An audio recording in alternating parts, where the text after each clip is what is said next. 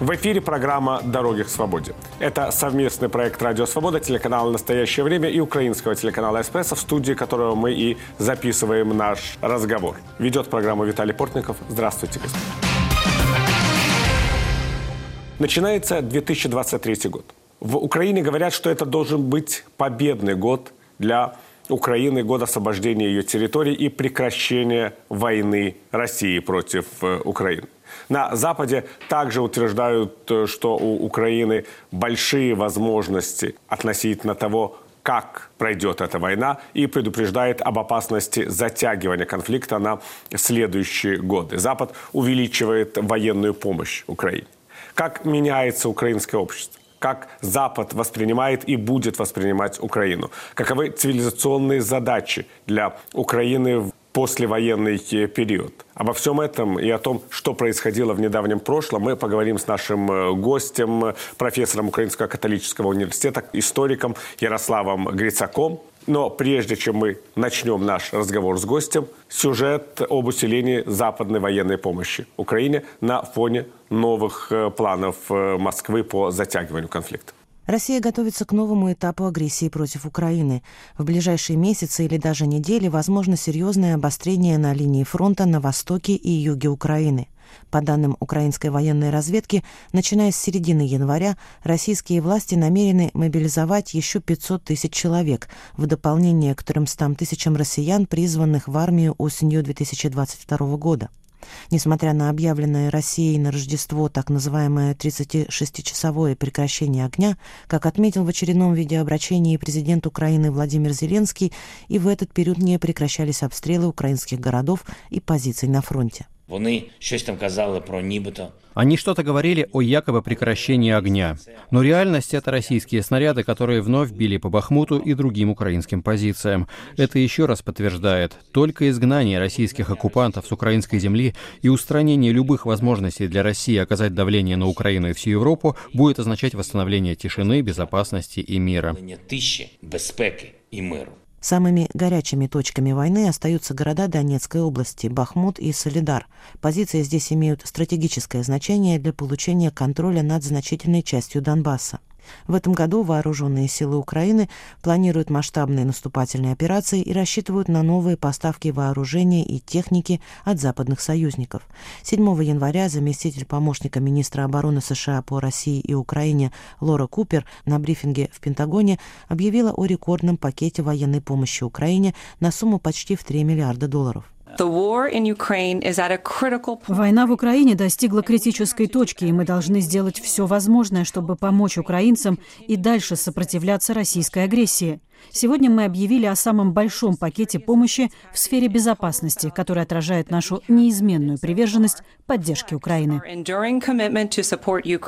В очередной пакет американской военной помощи впервые вошли 50 боевых машин пехоты «Брэдли», оснащенных противотанковыми ракетами, тепловизорами и системой контроля огня. А накануне о предоставлении Украине бронетехники сообщили Германия и Франция. Украинская армия получит 40 немецких боевых машин пехоты «Мардер» и несколько десятков французских легких колесных танков «АМХ-10». Поставки западной наступательной бронетехники существенно увеличат возможности украинской армии проводить крупномасштабные наступления. Однако переломить ситуацию на поле боя считают военные эксперты, способные прежде всего тяжелые танки – немецкие «Леопард» и американский «Абрамс».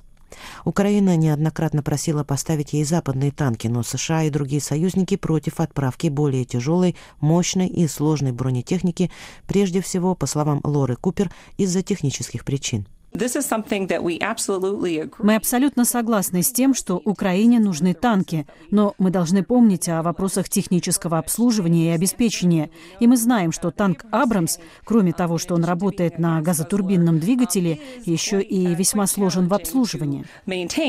На фоне неудач в войне и новой западной военной помощи Украине Кремль тем временем продолжает шантажировать страны НАТО возможностью использования своих гиперзвуковых ракет.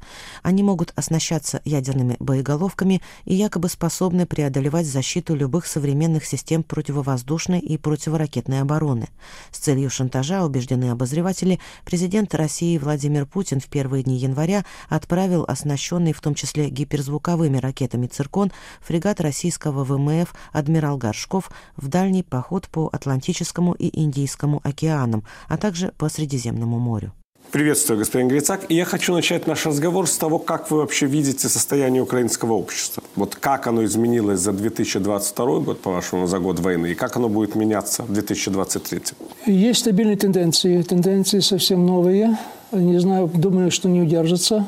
Это, знаете, Украина парадоксальная страна, потому что впервые за 30 лет независимости общество начало верить правительству, и впервые люди думают, что дела идут в правильном направлении. Что, конечно, парадокс, потому что сейчас мы работаем сейчас в совсем другом режиме, на режим безопасности. А в режим безопасности он показывает совсем другие вещи. Я думаю, что это состояние длится сравнительно долго. Как долго, неизвестно, потому что эта война, война на истощение. Предвидеть что-то очень, скажем, ненадежно. Но, по крайней мере, тенденции мы видим, они достаточно стабильны. А скажите, вот если говорить о ситуации, которая сложилась э, перед войной, вот, посмотреть, как это изменилось вообще. Ведь люди действительно не верили в это нападение. Они иронически относились к тем, кто говорил о российской опасности даже после 2014 года. Можно говорить, что здесь произошли некие коренные перемены? Думаю, что да. Я думаю, что да. Украина окончательно выходит из сферы русского мира.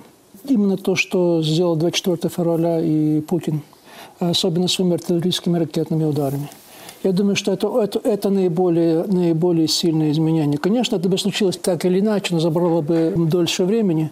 Но война именно тем известна, что она ускоритель времени. Вот ускоритель времени, вот как вы видите это ускорение? Прежде всего, в цивилизационном плане. Вы считаете, что Украина вот становится такой самостоятельной цивилизацией в этом смысле? Нет, Украина не цивилизация. Страны не цивилизация. Страны принадлежат цивилизации. Ну, вот, значит, думаю, какой? Да. Я думаю, да. что Украина просто идет той цивилизации, которая она принадлежит и в какой-то мере даже и создала. Потому что 24 февраля Запад существовал, западная цивилизация, но существовала не, никто до конца не был уверен. Путин вообще думал, что он перестал существовать. Э, война создала Запад.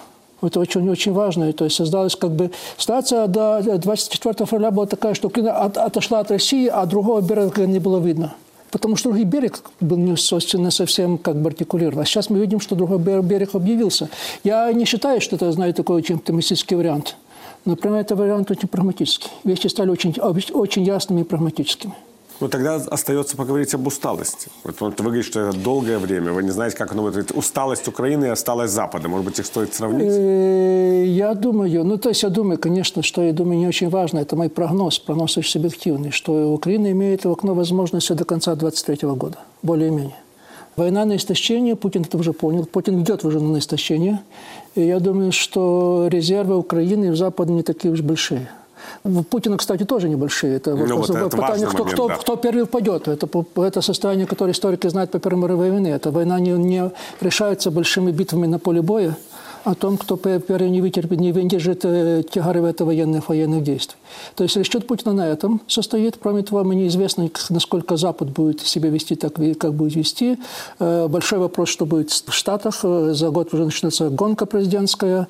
Республиканский сенат может вести себя совсем по-другому. То есть я так, чтобы очень говорить коротко, в 23 году очень много будет выборов. Я думаю, что от 23 24 23 еще 23 да польские выборы да. тоже. Ну, по сравнению с, я говорю не только американских, а то, что да, на, на Западе.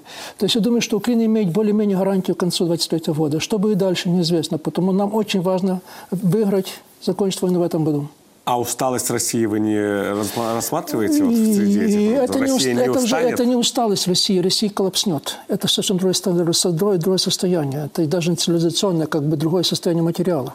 То есть никто неизвестно, как долго Россия может э, выстоять, потому что были очень оптимистические, условно говоря, сценарии. Я помню российских экономистов, Наземцева, Гриева, которые считали, что Россия коллапснет э, то ли к началу осени, то ли к концу зимы, то ли к концу этого года. Коллапса не видно. Не видно. Не видно. Они, они ошиблись. Они там знают, что просто Путин в этом смысле выявился намного хитрее.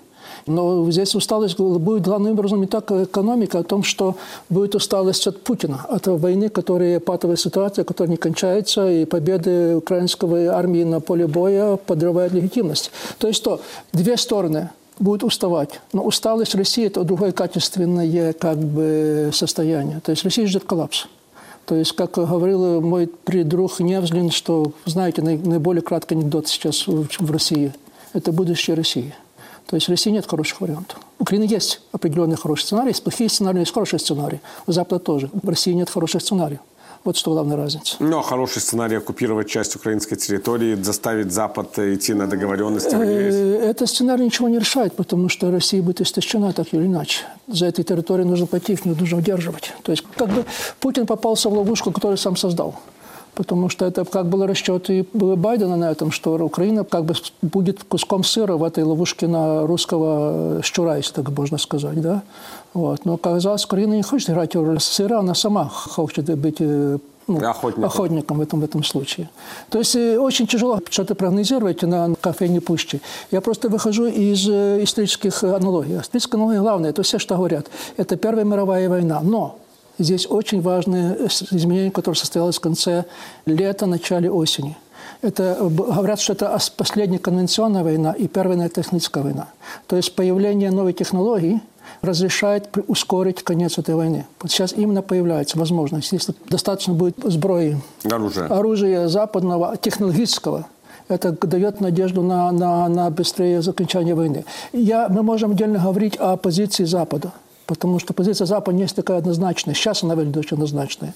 Но есть определенное число элиты, у нас, думаю, значительные, которые считают, которые ожидают, что Россия, Украина тоже скоро выдохнется вот, что-то случится, Украина сама попросит мира. То есть они хотят, чтобы в Украине что-то случилось.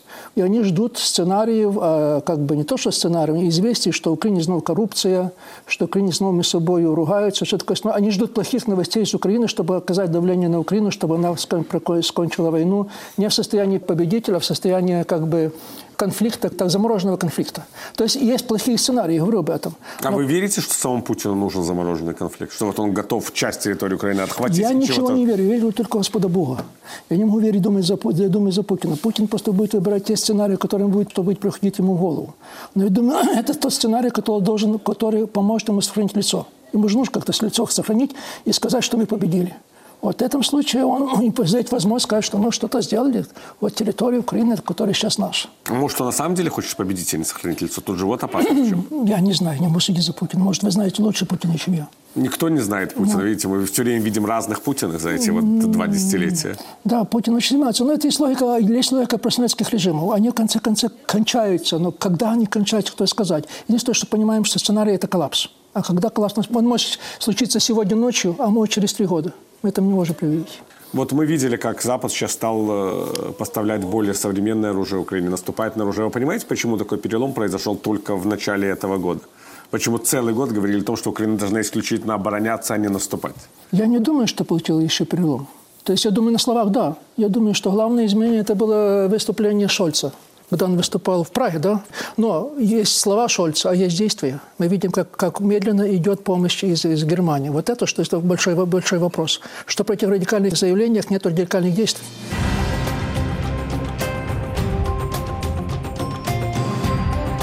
В эфире программа «Дороги к свободе». Это совместный проект «Радио Свобода», телеканал «Настоящее время» украинского телеканала «Эспрессо». Наш гость – украинский историк Ярослав Грицак.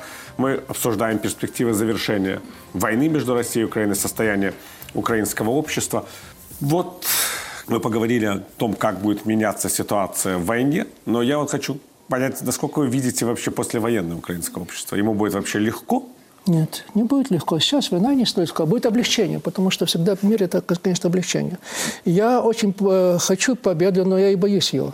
Потому что я думаю, что старые болезни остались, а их сейчас незаметно, потому что совсем другие проблемы. Реформы не сделаны.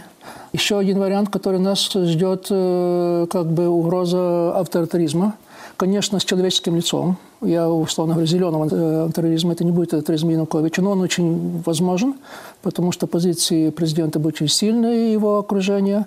Вот. И это, как бы, знаете, приведет Украину в стан не искусства литаргии, но определенного застоя. Вот. Здесь очень важно, чтобы было после войны, что я считаю, то есть я не могу сказать, что будет, я считаю, что нужно сделать. Нужно, чтобы создался, наконец, какой-то политический проект – который будет параллельный к, к Зеленскому. Не обязательно, скажем, будет с ним воевать, но будет делать баланс. Но очень важно, чтобы было даже давление Запада. То есть должно быть давление снизу и Запада, чтобы это, это, это не состоялось. Будет ли это, я не знаю. Но я думаю, что это в наших руках в определенной мере, потому что мы сейчас уже должны реально говорить, что такое победа. Что означает контур победы? То есть как и внешняя политика. Как выглядит Украина после да, победы? Да, как победа. Что нужно сделать после победы? Потому что, я думаю, окно возможностей в чем состоит? В том окно возможностей, что она делает вещи невозможные возможными и сильно ускоряет процесс. Я думаю, Украина при определенных обстоятельствах имеет все возможности стать центральноевропейским тигром. Вот примерно на... В экономическом смысле? И в экономическом и политическом, потому что, как бы понимаем, политика и субъективность и так же высока, но экономика не отвечает этому. Потому что субъективность все-таки во время мирного это основывается на экономических показателях. Ну, показатели Украины очень, очень слабые, если не говорить даже катастрофические сейчас во время войны. Ну, тогда каким образом она станет тигром? Все говорят о этом, знают, как бы это классика, что экономическая инновация идет главным образом от населения. То есть инвестиции приходят, конечно, на 75%, условно говоря, условно говоря, очень условно. Это то, что приходит, когда... От самого, от самого, само, самых граждан, да. да. когда, знаете, когда им, наконец, не мешают. Особенно если говорить, что идет как бы выставление, очень важно, что я верю, что план Маршала будет. Тоже мы же видим план Маршала. Он сейчас как бы называется. И я очень верю, и даже не верю, а надеюсь, что это план Маршала будет иметь политическую составную, не только экономическая помощь, но помощь в определенных обстоятельствах, в определенных условиях который слово включает и реформы, в первую очередь судебную реформу, которая как бы главная для экономической э, свободы. Будут ли какие-то разногласия между регионами? Думаю, что будут. Они были, будут, есть и будут. Регионализм, это, я считаю, это отличительная черта Украины. Не э, факт, что отрицательно, и в определенных случаях она положительную роль говорит. Просто мне очень важно, каким, э, насколько они будут э, глубоки и решающие, скажем так. Будет ли помогать или будет нам, наоборот, скажем, с, препятствием. И мне кажется, мне, который сказал очень давно Адам Михник – он сказал, что европейское будущее Украины будет э, решать не Киев и Львов, а Харьков и Одесса. Вот то есть какими они будут? Да, то есть вот это, конечно, Киев, Харьков, Киев, Львов задают направление, но самая возможность – это Харьков и Одесса. Вот то, что случилось сейчас, это то, что я вижу. Харьков и Одесса, они уже на этой стороне. Я вернулся с Одессы где-то месяц тому назад. Одесса темная и сине-желтая. Это очень-очень очень видно в, это, в этом направлении. То есть сам факт, знаете, что Катерина Великая сникла, вот, извините, мой русский язык, конечно. То есть видно, что это уже на, на, на той стороне. А скажите, пожалуйста, в ситуации, когда нужно будет интегрировать те территории, которые годами находились под властью России, да? Об этом же тоже говорят.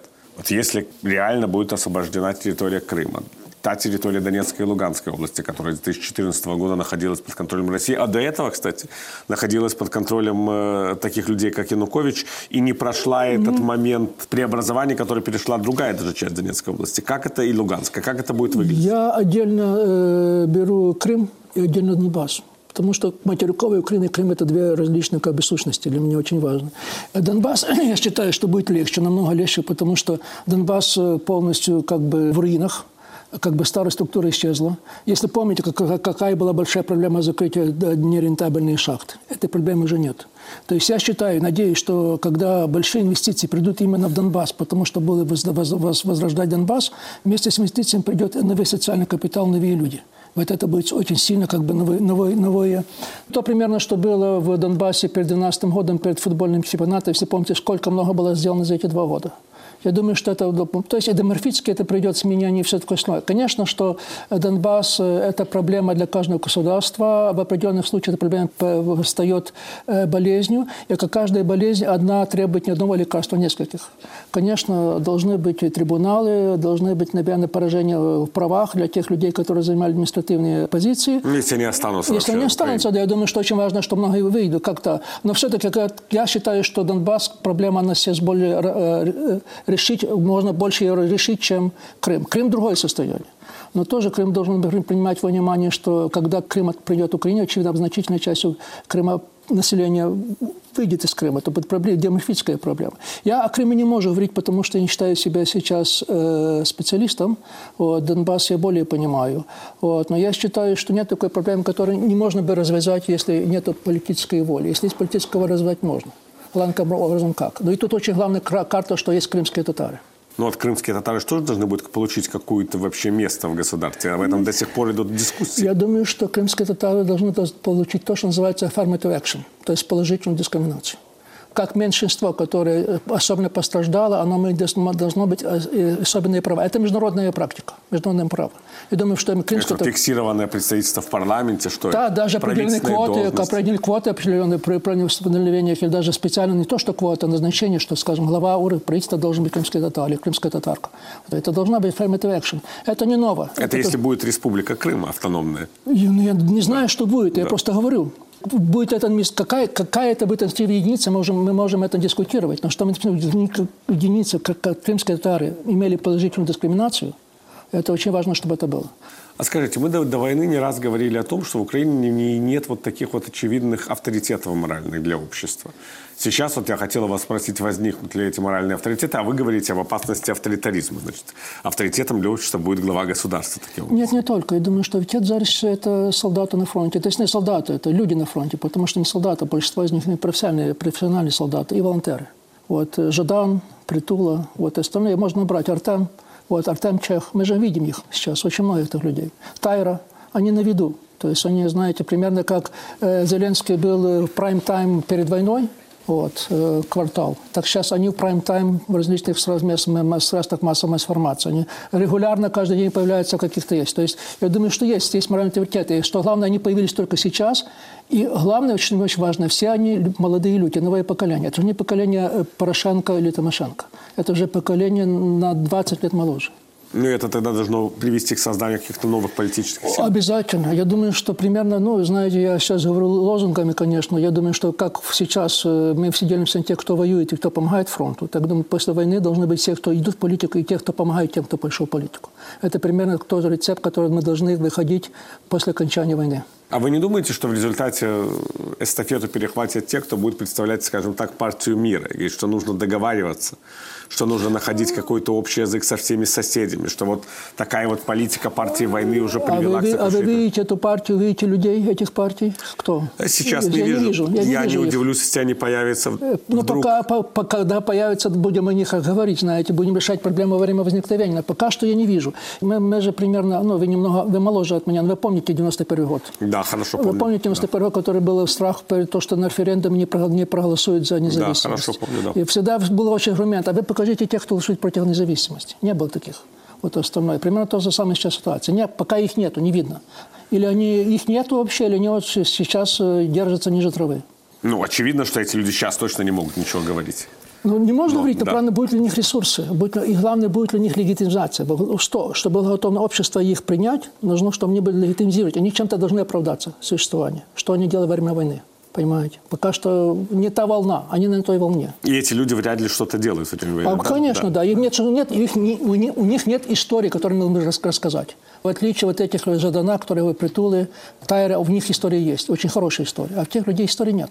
А скажите, вот в Запад, он какую Украину, по-вашему, захочет видеть? Вот Украину с сильной властью, с сильной вертикалью, с авторитетным президентом или Украину демократического хаоса? Нет одного Запада. Нет одного Запада. Ну, Соединенные Штаты, скажем э, так. Я да. думаю, что Соединенные Штаты хотят видеть достаточно сильную Украину демократическую Украину, э, которая бы как бы наконец покончила с российской угрозой. Вот это очень сильно, как бы понятно, да. Я не говорю, что это тот же самый образ, который существует в Старой Европе, э, Франции, Германии, Италии. Там такой Украины не хотят и даже боятся.